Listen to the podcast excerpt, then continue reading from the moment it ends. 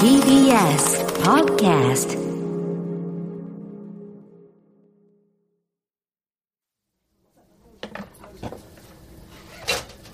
お待たせ。お疲れ様。お疲れ。いやー、春だね。もうちょっとって感じだね。なんかさ、三寒四温ってよく言うけど、うん、なんていうの？ちょっとこう暖かい日が来てまた寒くなるじゃんの繰り返しじゃない？だけどなんつったらいいんだろうな、その暖かい日っていうのがどんどん春の輪郭を持ってくるっていうかさ、うんうんうん、匂いとかね、そう、あ、この日差しは春なのでは、うん、でもその春の日差しを持ったままぐんと気温が下がったりする時もあって、うんうん、そうすると正月みたいになるんだよね、うんうんうん、正月の日差しってちょっと春っぽい時あるじゃん。わかるわかるわかる、住んでてね、そうそうそう、だけど気温は冷たいみたいな、うんうん、ごまかされてるのよ私たち。なんでそんな疑り深いのよまたいつもの話になってるけどさそんなごまかされてるのよ私たちって春よと思い込ませて、うんうん、嘘みたいなことをいや、あったかいコーヒーも美味しい季節ですから今本当よ、あとちょっとって思うとさ、うん、ちょっと冬も味わっとこうかなとなりますね。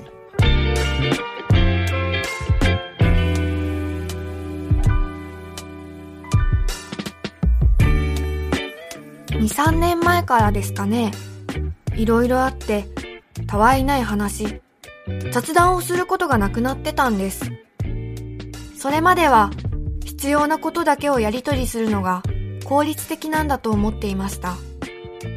失わないと気づけないことって本当にあるんですね。これは雑談の人、桜林直子とコラムニストジェーン・スーの雑談番組、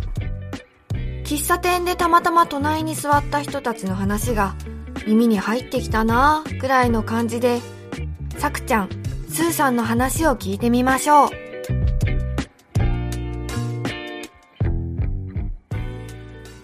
春、夏、秋、冬、どれが好き？秋一択。秋一択ね、うん、まあそりゃそうよね、うん、夏と冬だったらどっちが好き？冬、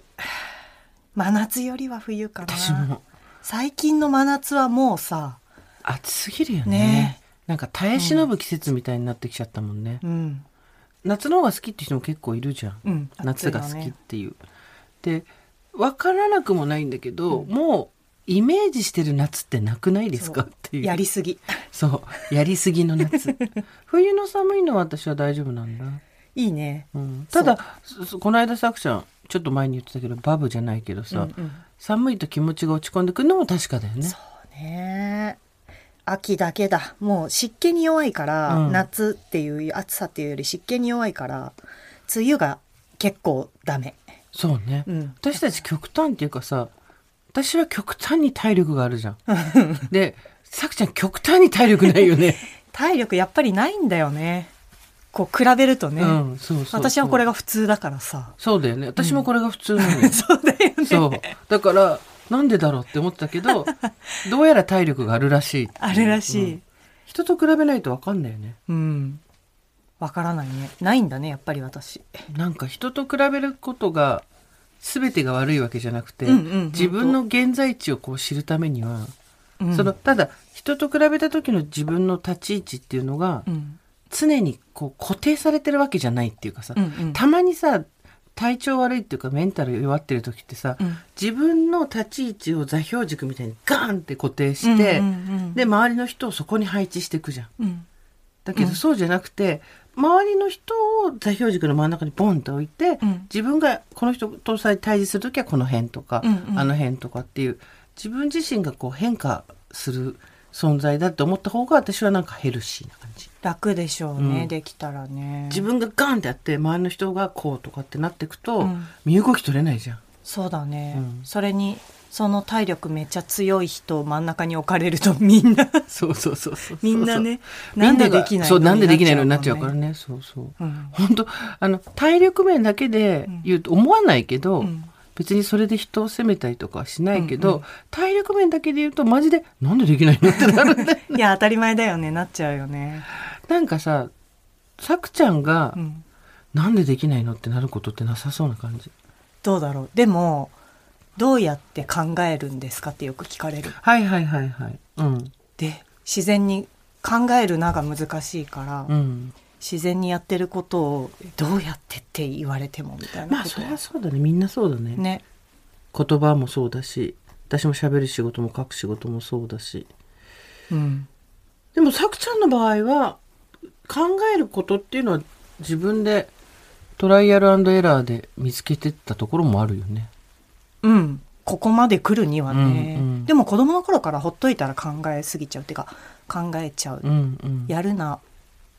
考えないってどうやるか分かんないみたいな感じ。逆にああ確かにね、うん、考えて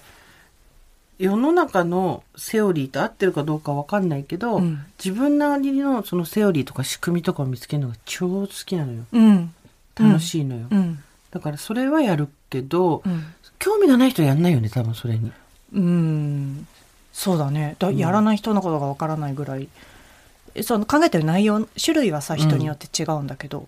どうやるんですかって聞かれると、うん、なかなか難しい、うん、うんみたいな、まあ、だから今雑談の仕事で喋りながらなら、うん、目の前の人に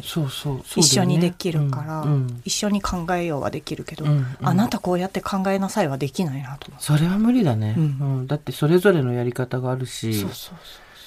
押し付けになっちゃったらそれも考えるじゃなくなっちゃうからね。ね。そうそう。そう。考える。考えるってすごい漠然としてるよね、言葉が。人の頭の中覗けないからね。うん、もっと考えなよとか、うん、ああ考えが及ばなかったとか、きちんと考えてとか言うけど、うん、その考えるっていうこと自体がさ、もう人それぞれ相当レベルが違うっていうか、うん、内容が違うじゃん。だから考えてってとか考えるっていうことの定義っていうか、そう作業ね、作業を一回すり合わせとかないとパートナーとか難しくなるんだよね。そうするとね、同じ言葉だけど違うこと言ってたりするもんね。それはあるね。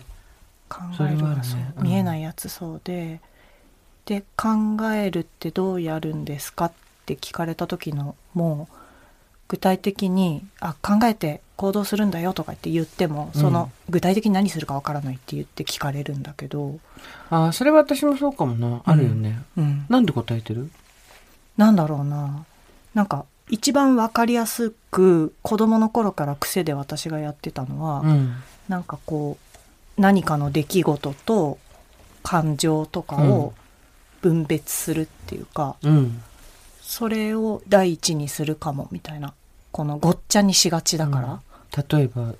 あの人がこう言ったとかこういう出来事があったっていうことと、それにくっついてるいろんな人の気持ちがごちゃごちゃにして見ると、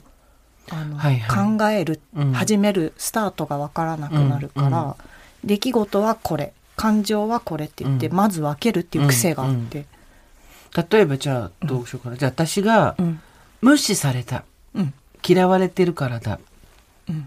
みんな私のことを本当は疎ましく思ってるって言ったとしたら、うん、それはどうやって切り分けるの？なんだろう、何に対してその感情が発生したのか、まず出来事を、うん、まあ、例えば箇条書きにするとしたら、うん、話しかけたけど答えてくれなかったとか、うんうん、みんなには話したのに私には話しかけられなかったとか、うんうんうん、箇条書きに出来事は書けるじゃない、うんうん、でそこにくっついてる感情、自分の感情はまあ事実っていうか、こう思ったっていうのは事実だけど、自分にとってのね、うん、そうそうそう、感情悲しかったとかね、うん、あきっとこうなんだは感情じゃなくて、うんうん、悲しかったとか残念だったとか、うん、もっと話したかったとかね、うん、が自分の感情、あと誰かの感情は書こうとすると本当だったらわからないになるはず、うんうんうん、相手がどう思って、うん、その行動したのかわからないから、うん、ここってわからないよなっていうことがようやくわかるっていうか、そうやって書き出すと、うんうんうんうん、だからなんか事実はこれなんだよな、ここは想像だよな、ここは私の感情だよな、みたいなことを、うんうん、なんかすぐ分ける癖があった。うん、なるほどね。じゃあもうちょっとさっきの話を具体的にすると、うん、私を抜かしていつものメンツが遊びに行っていた、うん、私は嫌われてるに違いない、うん、だとしたら、うん、私以外の友達が集まって遊びに行っていたが一つ事実で、うん、私はそれを見て悲しくなったとか、うん、焦ったとか、うん怒ってるとかっていうのがあって、うん、確かにそうすると嫌われてるに違いないは、うん、本当は分からないのボックスに入るところのはずなんだよね。ね、どっちにも入らない事実でもないし、うんうん、私が決めることではない、私の感情ではないから、でその浮いた部分を、まあ、ここは多分性格、私は結構確かめに行っちゃうんだけど、あ、はいはい、なんで私誘われなかったのっていうふうに言いに行くってこと、そう、うん、とか悲しかったって伝えるとか、うんうん、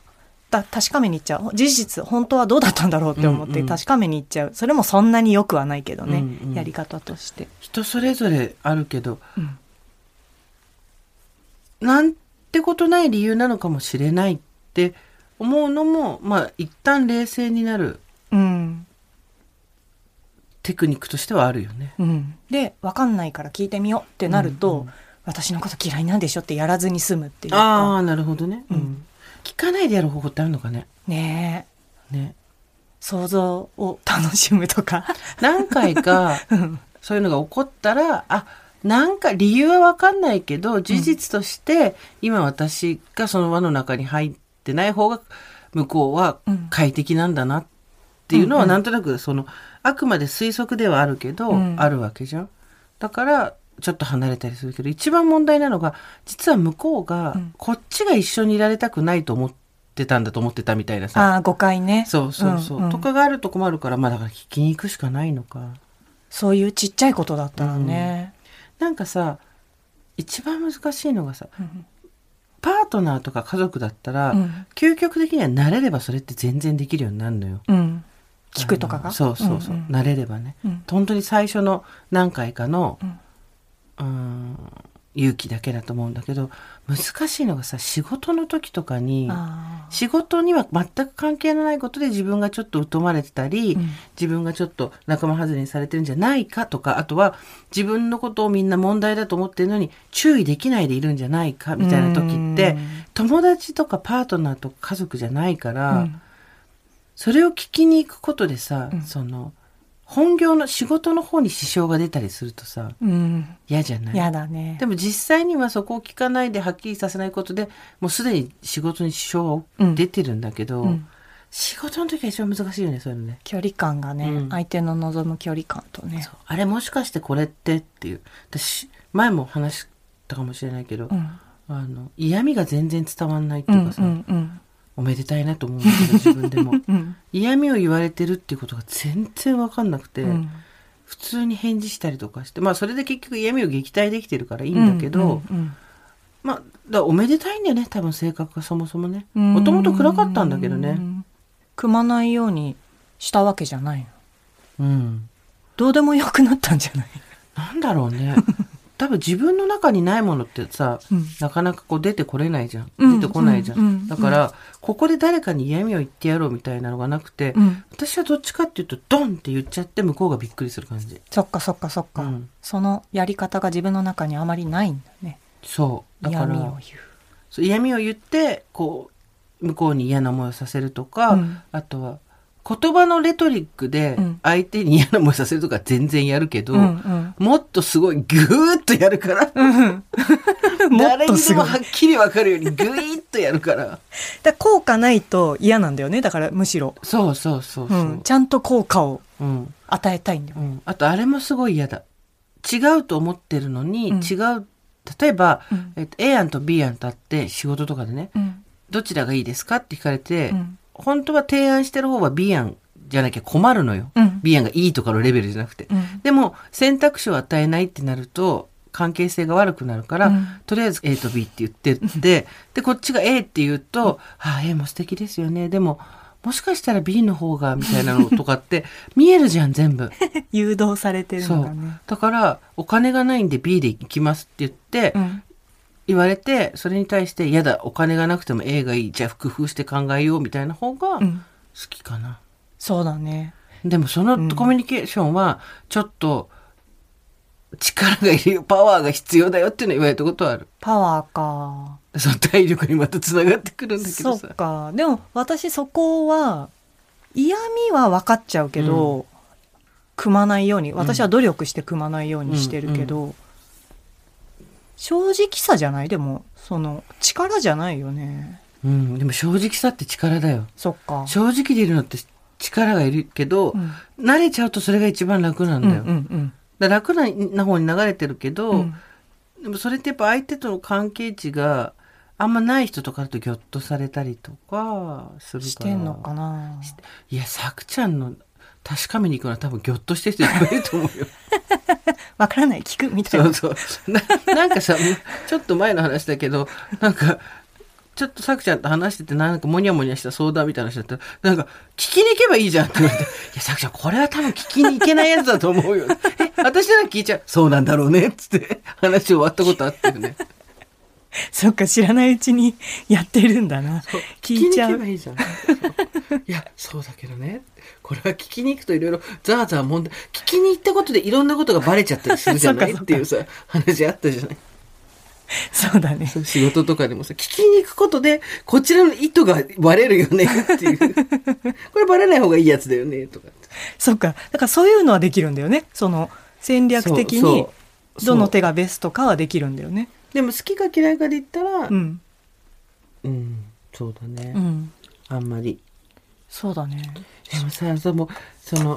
これを時間の無駄と見るか、うん、豊かな時間と取るかは人それぞれの環境にもよると思うんだけど、今自分が置かれてる環境にもよると思うんだけど、うん、聞いて確かめないことによっていろんな推測が発展し、うん、それをネタにずっと喋って超楽しいっていうこともあるじゃん。あるあるあるある。それですごい時間楽しめるからさ。長らく楽しんだりできるもんな。なんかほら、例えば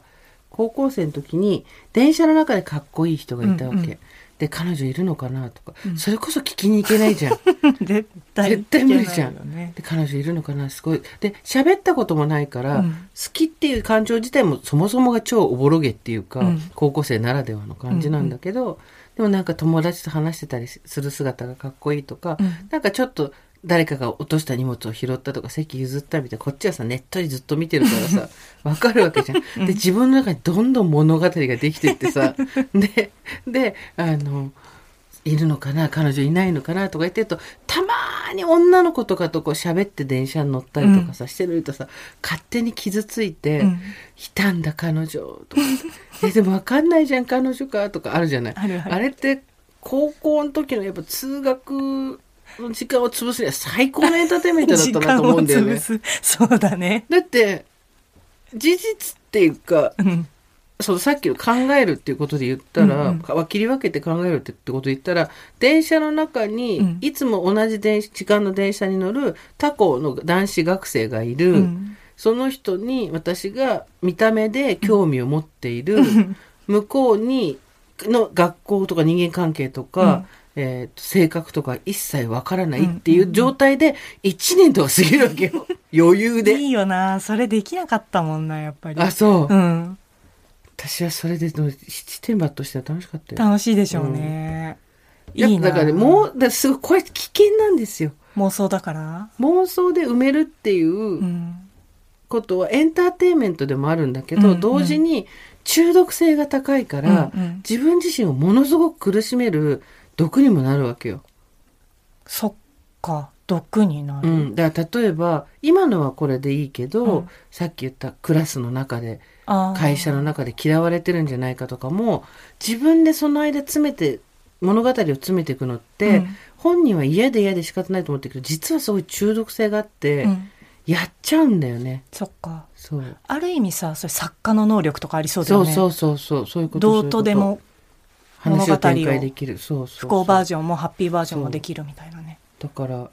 そういう時にやっぱりちょろっとさ、事実だか事実じゃないか分かんないみたいな情報がまた入ってきたりするとさ、うん、燃えるわけじゃないですか。それをどう使ってやろうか。そう。でもこれいい方にも悪い方にも転がるから、うん、親戚付き合いとかでさ、うん、それが悪い方向に転がっちゃう人もいるし、そうね、高校生が電車の中で恋の妄想してる分にはいいんだけどねそれぐらい中毒性が高いものだと思う。中毒性ね、そっか。だからさっき言った事実と感情を分けるっていうのをしないと、うん、その嫌われてるに違いないってところがまさにその中毒性の高い部分じゃん。うん、